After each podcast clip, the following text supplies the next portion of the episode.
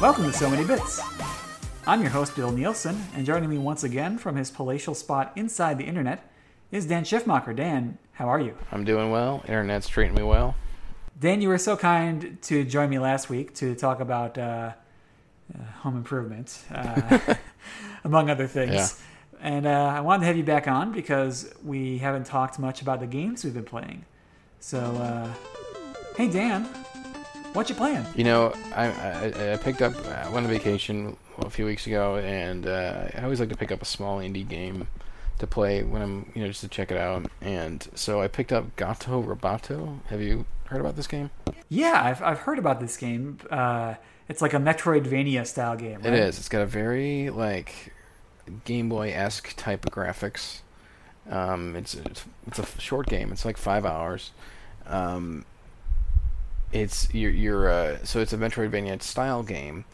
You're you're a, pilot. You know, crashes his thing into a thing. You have to go a planet. And you have to investigate, but the pilot gets stuck in the, in the ship, and so you're you are his cat, and you run around as as a cat, and then you get into a mech suit, and then you then you you know you kind of unlock upgrades and and all sorts of stuff, and there's certain parts of the maps that only the cat can get access to, and so it's kind of got that little gameplay element of this animal thing, and throughout the game, like your enemy is kind of a mouse, so you're facing a mouse who also happens to find like a mech suit, and so it's it's a, but a little more to it than that. But it's it's a it's a cool game, and there might even like they kind of left it a little bit open ended at the end, but I think it'd be really cool to see where they take it. But it's you know it's a, it's a it's only like six bucks. It's it's a honest, I got I'm playing on Switch, um, and it's uh, it was fun. It was a fun game uh, to play, and it had some good some good writing and some good moments too. So really enjoyed it. So that, and I've also been playing uh, Box Boy and Box Girl. And uh, is that on the 3DS or are you playing that on the That's Switch? That's the Switch. That's the one for the Switch. I think I, I, I when the 3DS, I was really into that game when the three when the when they came out for the 3DS. It was like Box Boy, then it was like Box Box Boy, then it was Bye Bye Box Boy, and then this one's just called Box Boy and Box Girl. So I've been playing that here and there to do uh yeah to do some um just light puzzle work. You know, I, I for some reason really love the simplicity of those games, and the puzzles are some are hard, but some you know are relatively good to figure out. So those are the two kind of main things um, I've been playing. Now you work remotely, is that correct? That is correct. I work yeah my my I work remotely right now for a job in Chicago um, that I had, uh, but uh, so I'm I'm always home. I guess what I'm wondering is uh, when do you find time to play the Switch? Do you just like play in bed or just like on your couch or how do you play? Yeah, sometimes yeah, you know it's a good point. I, um, I'll play on the weekends. Um, but I think after you know, because I do freelance work for other companies, so I'll do I'm my computer all the time. So I'll like work during the day, normal job, take a break, play a little, you know, watch a show, a TV show, or play play some games or something. Or sometimes when I wake up in the morning, I'll play a little bit. But I think majority of the time will be is like eat like weekends is, is when I get a chance to play. I was just wondering, yeah, because of the flexibility of the Switch. I mean, normally I play like either on a commute or if I'm taking a trip. Like you were probably playing on your vacation. Yeah, I played on my vacation, um, and I actually I flew a lot in the end of, and I got a, a flight coming up in September here. Um, so like I I love the Switch for that to be able to play, um, to, to continue a game that you know it's a bigger game and stuff like that. I once played Doom on the on an airplane, and uh, that's a that's an experience. As the plane was landing, Doom's an intense game, so to to play that you know um, big game and get that done was it was it was a lot of fun and yeah that's what I, I, I props to the Switch for that. Um, but yeah, I love bringing it and playing it. I used to I played it occasionally on the train when I was in Chicago, but um, uh, yeah, I definitely love it's traveling in airports and stuff like that. It's perfect. Any other games you've been up to lately, or Um, I play a little Smash Brothers here and there. Played with Hero. Yeah, so how's that? He, been? you know, I didn't. I was like, oh man, another sword fighter. But he's so different. He's got like an attack that's kind of like a peak, you know, Pikachu's lightning down B. So he has kind of that kind of attack, and he has a charge up attack, kind of like I, I love Samus. Samus is my main um, that I play with, and so he's kind of got that, and then he also has um, a series of like those series of those like extra power things, and he's a he's a really interesting character. I didn't think I was gonna like him at all because he's just like, oh, a sword fighter, but the way that they did it, um, he's got the sword, he's got kind of a charge up shot, and that's kind of what I usually use with timing and stuff. So it was um you know, I'll jump back and forth between Samus and now Hero. Hero's quickly becoming one of my favorite uh, my favorite um, players. I I don't know if I'm gonna like Banjo um, as much, but you know that's uh, I I do I do like Hero. Yeah, it wasn't there a bit of a controversy around Hero because one of his attacks is super random. He has well, so like his his uh he, yeah one of his taxes he pulls up he pulls up a, like his I think it's his down B. He pulls up five different like things that he can do, a list of five things. So you have to select, and then you select it, and it's random every time. There's probably like 20 different things that he can do in that one down B, but you have to select it. One of them is a kamikaze. One of them is like a stat boost. One of them is like, uh, you know, these crazy like sword slashes, and one's a super jump. So like, there's a lot of, it's random, but you kind of have to get like a handle on how quick you can do it before somebody hits you because as you're selecting through there, you know, you can easily be hit. So, um, yeah, I feel like that could be a controversy because those he, he's pretty powerful, all things considered. Okay, yeah, I mean, I, I guess I'm kind of relieved because I like it having a couple characters where people who aren't familiar with the game, don't know what character to pick among the 80 or so characters, you can just be like, here, pick this one, and you'll do some wacky stuff. Yeah, yeah, no, that's that's definitely a hero, and he can also be a solid uh, competitive player too. I don't know if they're putting him in competitions now because he's so new, but um, yeah, he's pretty cool. So yeah, Dan, uh, lately I've tried two older survival horror games, and those games are Resident Evil Zero and Fatal Frame. I never played Resident Evil Zero. I had played, I've played most of them, but Resident Evil Zero never got a chance to play. It was originally for the GameCube, I think, right?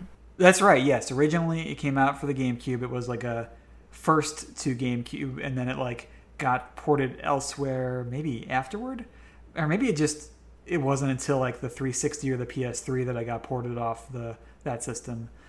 And uh, it's uh, you know based on the Zero. It's a prequel to the original Resident Evil. It follows Rebecca Chambers, who is one of the Stars team members, and like her adventure and like what she was doing just prior to the events of the first game. Okay.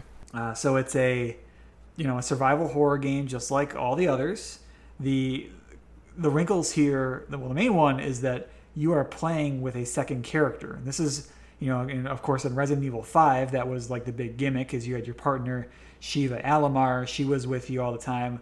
Uh, here you have this uh, this dude, this ex-convict dude, or I guess he's a current convict, that is uh, teaming up with you, and so he will follow you around, or you can kind of like swap between the two characters and have like one run off to one place, have the other run off to another place. And like when they're not on screen, they'll do stuff too. They can like take their own actions and do their own things. And a lot of the time, you'll have to do special tasks as one character, and then the other character will have to take care of things elsewhere. Like early on, uh, Rebecca, like she, so you're starting the game on a train, and you, Rebecca, like gets stuck in a room, and Billy, I think the guy's name is Billy. He has to go to like the other end of the train to find a key, and then he can uh, bring the key back and give it to Rebecca. Oh no, sorry, it was even sillier than that. So Rebecca gets trapped in this room, and the uh, door, the the statement when you inspect the door is, "You need something sharp to open this door." And so I was like, "Oh, well, the other guy has a knife." So there is this dumb waiter. You can put the knife on the dumb waiter, give it to Rebecca, and she can get out that way. The knife was too big for the dumb waiter. The knife is too big for the dumbwaiter. That's what they said. The game is like, oh, this is too big. So I had to go to the other end of the of the train to find a screwdriver and pick up the screwdriver. And then on the way back, I fought a giant scorpion and I used my knife to knife the scorpion to death. I think I remember that. I, I, I remember watching gameplay, and I think I might have played a demo or something. I do remember the the scorp. I think it was a scorpion or some something that attacks the giant in the train. I remember the train. That was pretty early on, so I could I could see that being the case because that's like in the first hour or two of gameplay where you're doing that. And then once you've killed the scorpion, then you can hand a screwdriver to Rebecca to have her escape. So I think you know that's typical Resident Evil logic right there. So if you're okay with that, then you might like this game. Well, I was, I was gonna say, I, I like I remember these old games like Resident Evil 0, 1, 2, and 3 were all kind of like this. In the remake of 2, do they still kind of have that logic there? 2 does still have some of that logic, but it is a lot better about a, a few different things. First of all, just it's easier to move around in the environment. Like the environments are better designed for you to like get around and they do smart things with the map where anytime you go into a room basically it'll mark on your map like the things you can pick up and then if you have picked up everything in a room it'll like highlight that room so you know okay i don't have to do anything else in that room oh okay well that's cool i like it i like it a lot i think it's a, a makes the game a lot less punishing when you don't have to like go and press X next to every wall to make sure you haven't like it feels like we're gradually moving away from that philosophy in games. Even like in the investigative games I'll play, usually the characters will be like, "Okay, well, I found everything in this room. I don't really need to be in here right now." Yeah, it gives you a better sense of completion. Like I thought I got everything in Gato Roboto. Like I was trying to complete it, and I was ninety-seven percent complete. I'm like, what? So I missed like one health thing or something, but it, beneficial though. I do see the benefit of, of that in, in the Resident Evil games. No, so do you like zero? Uh I got like two or three hours in. I got off the train. I, I got to like the where the meat of the game takes place, which is this other mansion in the wilderness, which is where the I'm not kidding. Umbrella held their like executive training. That's the that's the uh, thing they say about like where you are is like oh all the umbrella people came here to train i guess i just found the game a little tedious it's a it's a hard game and one of the things that they do with uh, zero is that you don't get item boxes instead you have to like use the inventories of both characters to like kind of carry around your items creatively and like if you just don't have room for something but you want to hang on to it you can like drop it on the ground and leave it there and come back for it. But that's you know involves a lot of like backtracking. You just drop it and it stays there throughout the whole game. Yes, some items you can't drop, but most of the items you can just like drop on the ground and leave them there. So like for example, in the save room, you'll find like you know the typewriters. So I'd like if I knew I was going to be coming back that way, I like I'll drop my ink ribbons there and then I'll pick them up on the way back. That's interesting. Why not just make an item box if they're going to let you drop everything like in a pile near you know, in a room anyway? This might be apocryphal, but the reason I read is they were trying to design a more difficult Resident Evil compared to some of the others, and so that's why they got rid of the item boxes. I don't remember it getting like rave reviews, like when it was. Yeah, it, it, it did okay. You know, it's got like a Metacritic score of like eighty. Oh, okay, so, you know, yeah. it's better than competent. better than six. Yeah, better than six. Uh, few Resident Evil games were as bad or as unusual as six. Yeah, I remember my favorite. I didn't beat the game, but I remember the Leon part of six was like really cool because it was more back to the horror um, stuff. You know. All right. Well, you know, I'll give that some uh, consideration in the future. I'm, I'm, a big fan of the Resident Evil franchise, but I probably won't be picking up Zero again. I, I probably. Uh, done with that one, at least for the foreseeable future. Understandable. What else are you playing?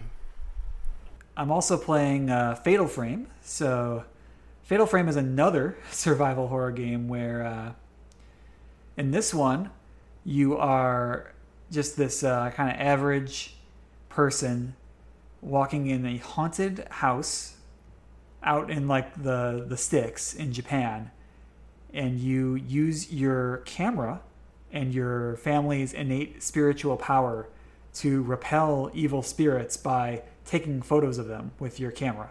Yeah, at first I thought this game was awesome. I was like, this is the horror version of Pokemon Snap. Why did I never play this game before? Is this what system is like uh, I was playing it on the Xbox. It was originally a PS2 game, and it's available digitally on the PS3 uh, through uh, the PlayStation Network. But uh, there's a an up like an improved version that was out on uh, Xbox, so I, I played it there that way. I think there there's a version of it. I feel like I've, I know that Fatal Frame shows up in Smash Brothers. Um, Yes, that's true. There is uh, some like character that shows up as a sticker for uh, for Fatal Frame. oh, okay, and there was one for Wii U. Yes, there was a Fatal Frame game for the Wii U. Okay, I remember there being some sort of Nintendo release at some point, but and it, it, it starts off really good. I, I was really having a good time, like unraveling the mystery of this uh, haunted house, and uh, it didn't control too per, too sharply, but I felt like it was kind of fair. Mostly, I was I was having an okay time with it, like getting the ghosts, because like you have to when you when the ghost comes out, you have your regular walking around view. Then you have to go into first person mode to use the camera. Then you have to hold the ghost in like the center of the frame. You have to take a good picture of the ghost. oh, so it's got for good. it to ca- count. Yeah, so this is Pokemon. That's interesting. Exactly. Yeah, you have to like keep it in the center of the shot. You have to do the timing right on the on it, and if you don't, then you'll it'll like attack you and deal damage. And just gradually, after the first couple hours, it felt like the ghosts got harder and harder and harder. Like they just would be very elusive. It takes a while for your photo meter basically to charge up. Like you have to let it build up and then you can take the, the photo to deal the damage. And you would need to do that three or four times, and the ghosts could like be very nimble and hit you, and you weren't always very uh, nimble yourself. And sometimes your character like would get caught on surfaces and stuff, and it just became really frustrating to get into any of the encounters with the ghosts. And just at that point, I was like, well, I want to know more about where this game goes, but it feels like I'm going to get too frustrated trying to uh, get past some of these challenges. So I so I kind of gave up. Wow. Okay. And uh, yeah, it's too bad. It like it just it's got a really really good atmosphere. The, the moodiness of the graphics and like the the audio is on point. The the voice acting maybe not so much. This was a game where the uh, recording was done, you know, 15 years ago. The the budget maybe not so big, and uh, I was just really there was just a point where I was like fighting this monster and I lost over and over and over again. I didn't really have like any different tactics I could use. I couldn't. You can't like go and grind. You, you your camera does level up over time. You can get more points and put more points into it, but there's not really a place where you can go and grind for levels or anything. So it's like I have to just do this fight better or I can't advance. and uh, I I did it, and I was like, well, okay, maybe we can just like get past it. Maybe that was just like a boss. And I came to realize that the this monster was just like that was introducing a new type of monster. I was going to see that monster a bunch more times because it showed up like twice more after that. So I knew just like, okay, uh, I'm not having fun anymore and I'm going to continue not having fun. So we have to cut our losses here. It's too bad. It's uh, it's not a fun feeling when you're trying to enjoy a game, but you know you have to be mindful of your time and whether it's giving you joy or not, and uh, just gotta take care of that. Further than uh, Resident Evil Zero, I guess, right? Yes, that's true. And I would say I was enjoying Fatal Frame more than Resident Evil Zero too. Uh, I, I had a similar experience uh, playing Bloodstained uh, recently. So Bloodstained, I'm having a lot of fun with that. And at the very end of the game, it felt like the, uh, the enemies got really tough. Like sometimes the enemies would like park off stage basically, or they would put themselves inside a wall or a floor and attack you, and you can't attack back.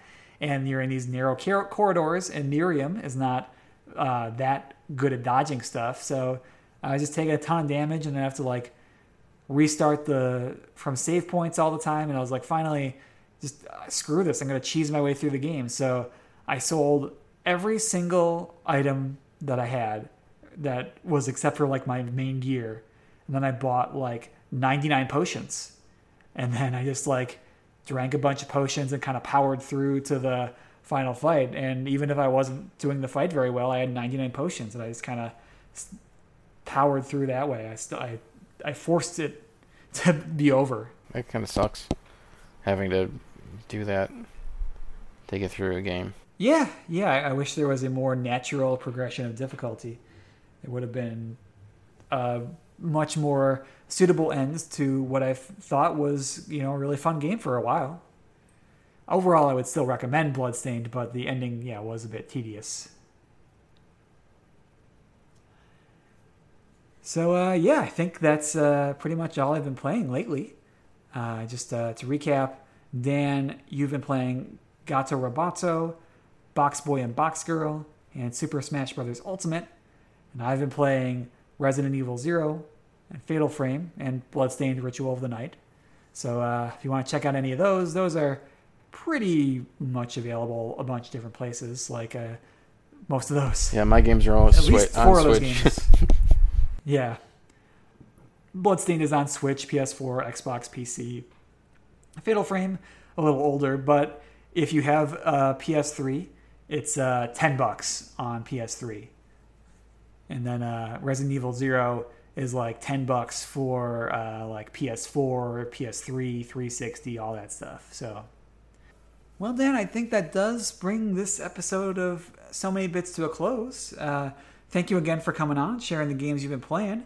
Uh, if you want people to find you, either in person or online, where can they find you? If you want to come by to Portsmouth, New Hampshire, and hang out, all for it. I need friends. Um, but uh, otherwise, I'm on Twitter. I don't really use Twitter as much, but ain't got no tweets is my handle. So sometimes I tweet things, sometimes I don't.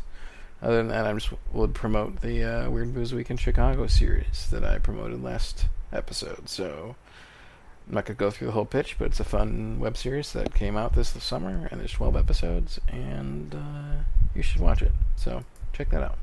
Awesome. Well, as for us, we can be reached by email at so many bits podcast at gmail.com. Like us on Facebook, we're so many bits on there. Follow us on Twitter and Tumblr at so many bits. Subscribe to us on iTunes. Please rate and review or download from Simplecast, from Simplecast, from SoundCloud, from YouTube, or stream via Spotify. We play games, twitch.tv. We play games, twitch.tv slash so many bits, Wednesday and Thursday nights, 8 p.m. Central Time. Wednesdays for Magic the Gathering Online, MTG Arena, or other card games.